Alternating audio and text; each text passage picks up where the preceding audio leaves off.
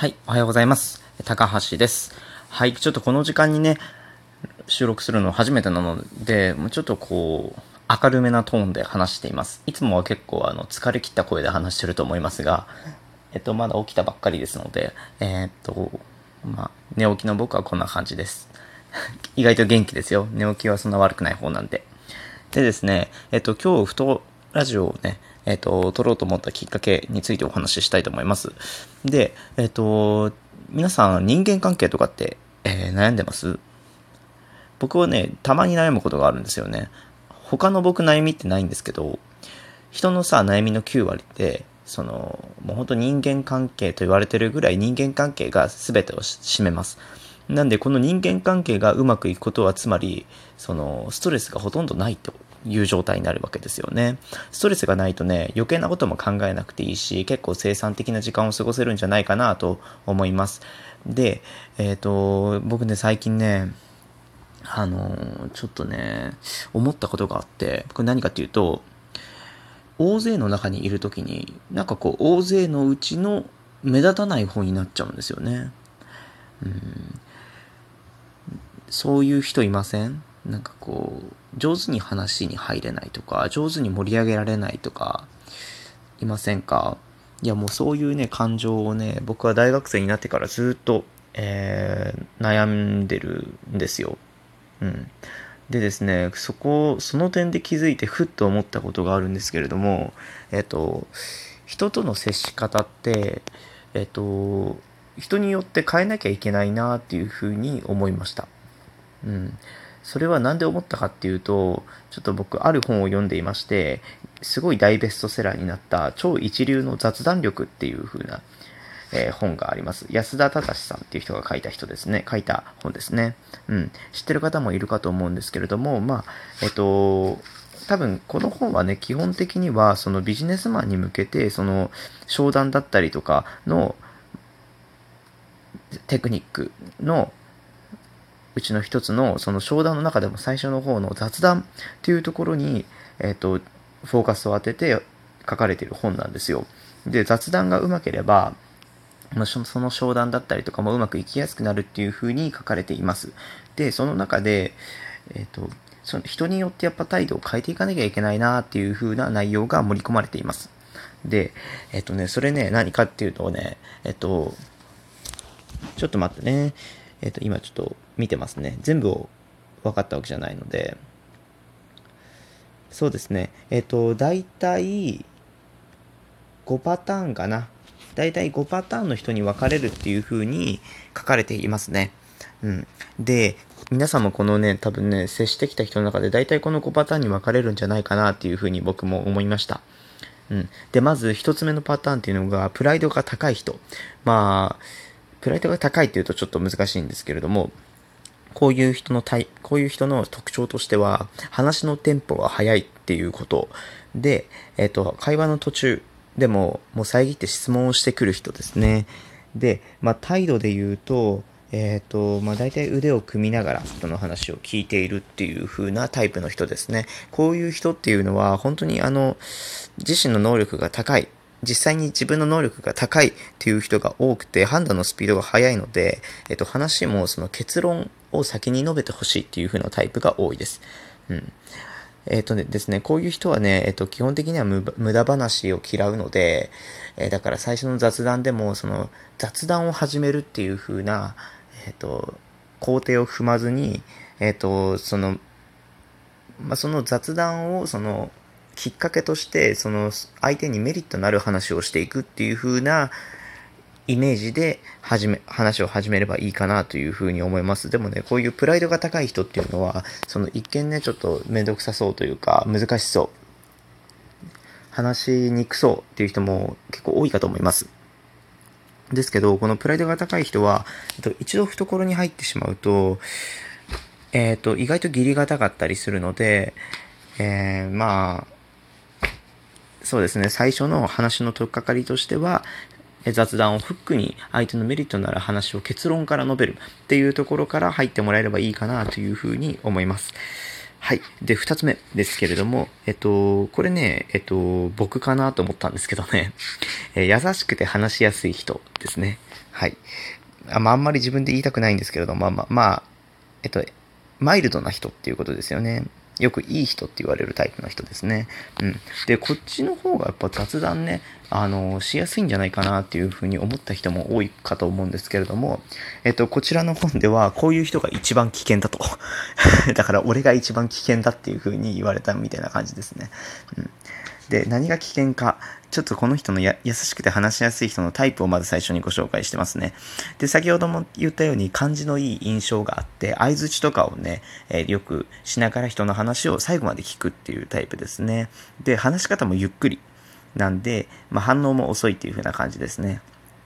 うん、で、えっと、こういうタイプの人っていうのは本当に優しさ、思いやりっていうのが特徴なんで、もしかしたらその前のプライドが高い人のタイプと違って、判断が早いとか、決断力が早いってわけじゃないんですよ。その判断もちょっとゆっくりめだし、決断力も遅め。なんで、まあビジネスの話で言うとちょっとこう、ね、あの、ビジネスの決定が遅いっていうこというふうなことになってしまうので、まあ、ちょっとデメリットかなっていうふうに思いますが、うん、こういう人がなんで危険かっていうと、えっとね、この本ではね、えっとね、営業マン殺しって言われてますね。書かれてますね。すごい言い方。ね。で、えっと、こういう人はね、えっと、本当にその、なんだろう、あんまり自分がゆっくりなためか、その決断を迫ってくる人とか、もう急ピッチで早く決断してくれって、こう、せかされることがすごく苦手なんですよ。うん。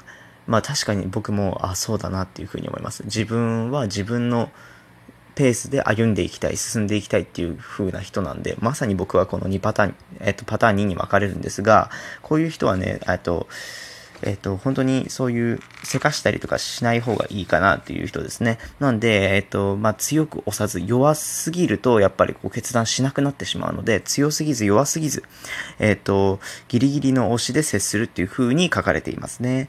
うん。まあ、そうですね。まあ、上手に、こう、雑談から上手に、あの、本題につなげていくっていう風なことが大事かと思います。はい。で、さっさと結論。えーっとね、すいません。今ちょっと関係なかったね。はい。次のね、3パターン目。これ分析家タイプですね。いますか？こう、ちょっとこう、愛想がない人ですよね。だから、簡単に言うと。うん。愛想がない人です。で、えーっと、特徴としては、きっちりとした雰囲気があって、まあちょっと反応が薄めで淡々としてる人ですよね。うん。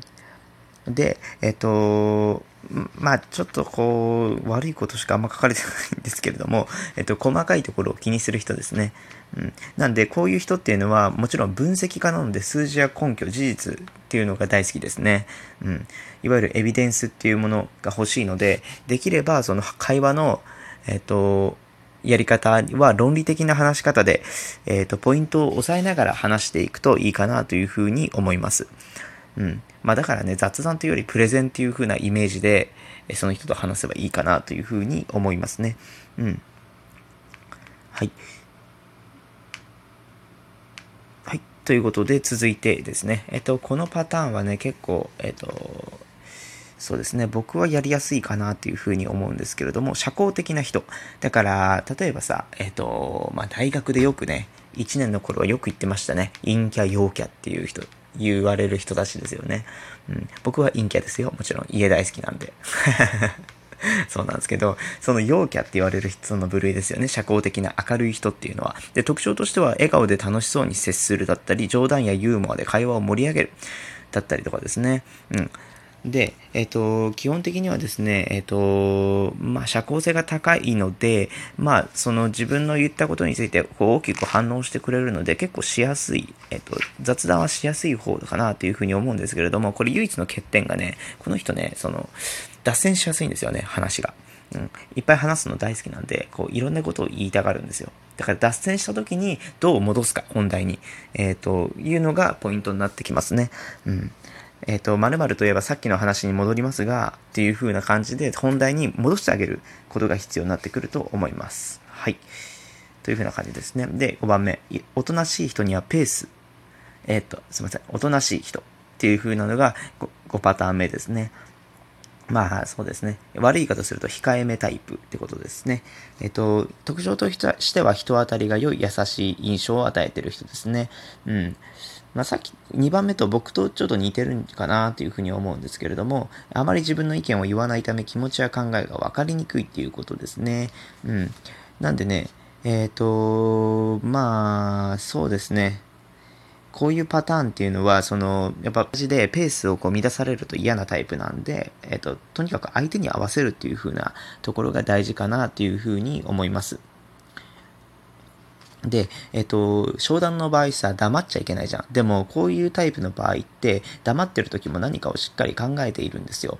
なんで、その黙った時は、ベラベラ喋らずに、その人と同じた、同じ時間黙っているっていうことが大事かなっていうふうに思いました。はい。っていうふうな、えっと、喋り方っていうのはいろいろあるんですけれども、これ結構僕面白い本でね、えっと、思わずさ、喋りたくなってしまいました。うん。まあ、こういうふうな雑談力を身につけて、えっ、ー、と、より良い人間関係を築いていけるように頑張っていきましょうということで、えー、こちら終わらせていただきます。で、こちらのね、最後、ま、あれになるんですけれど、ども、その雑談に入るときに、自然な流れで本題に入るためにはどうしたらいいかっていうふうなことを話していましたよね。で、この、えっと、自然な流れで本題に入るやり方を僕は最初にしました。何だと思いますか？うん。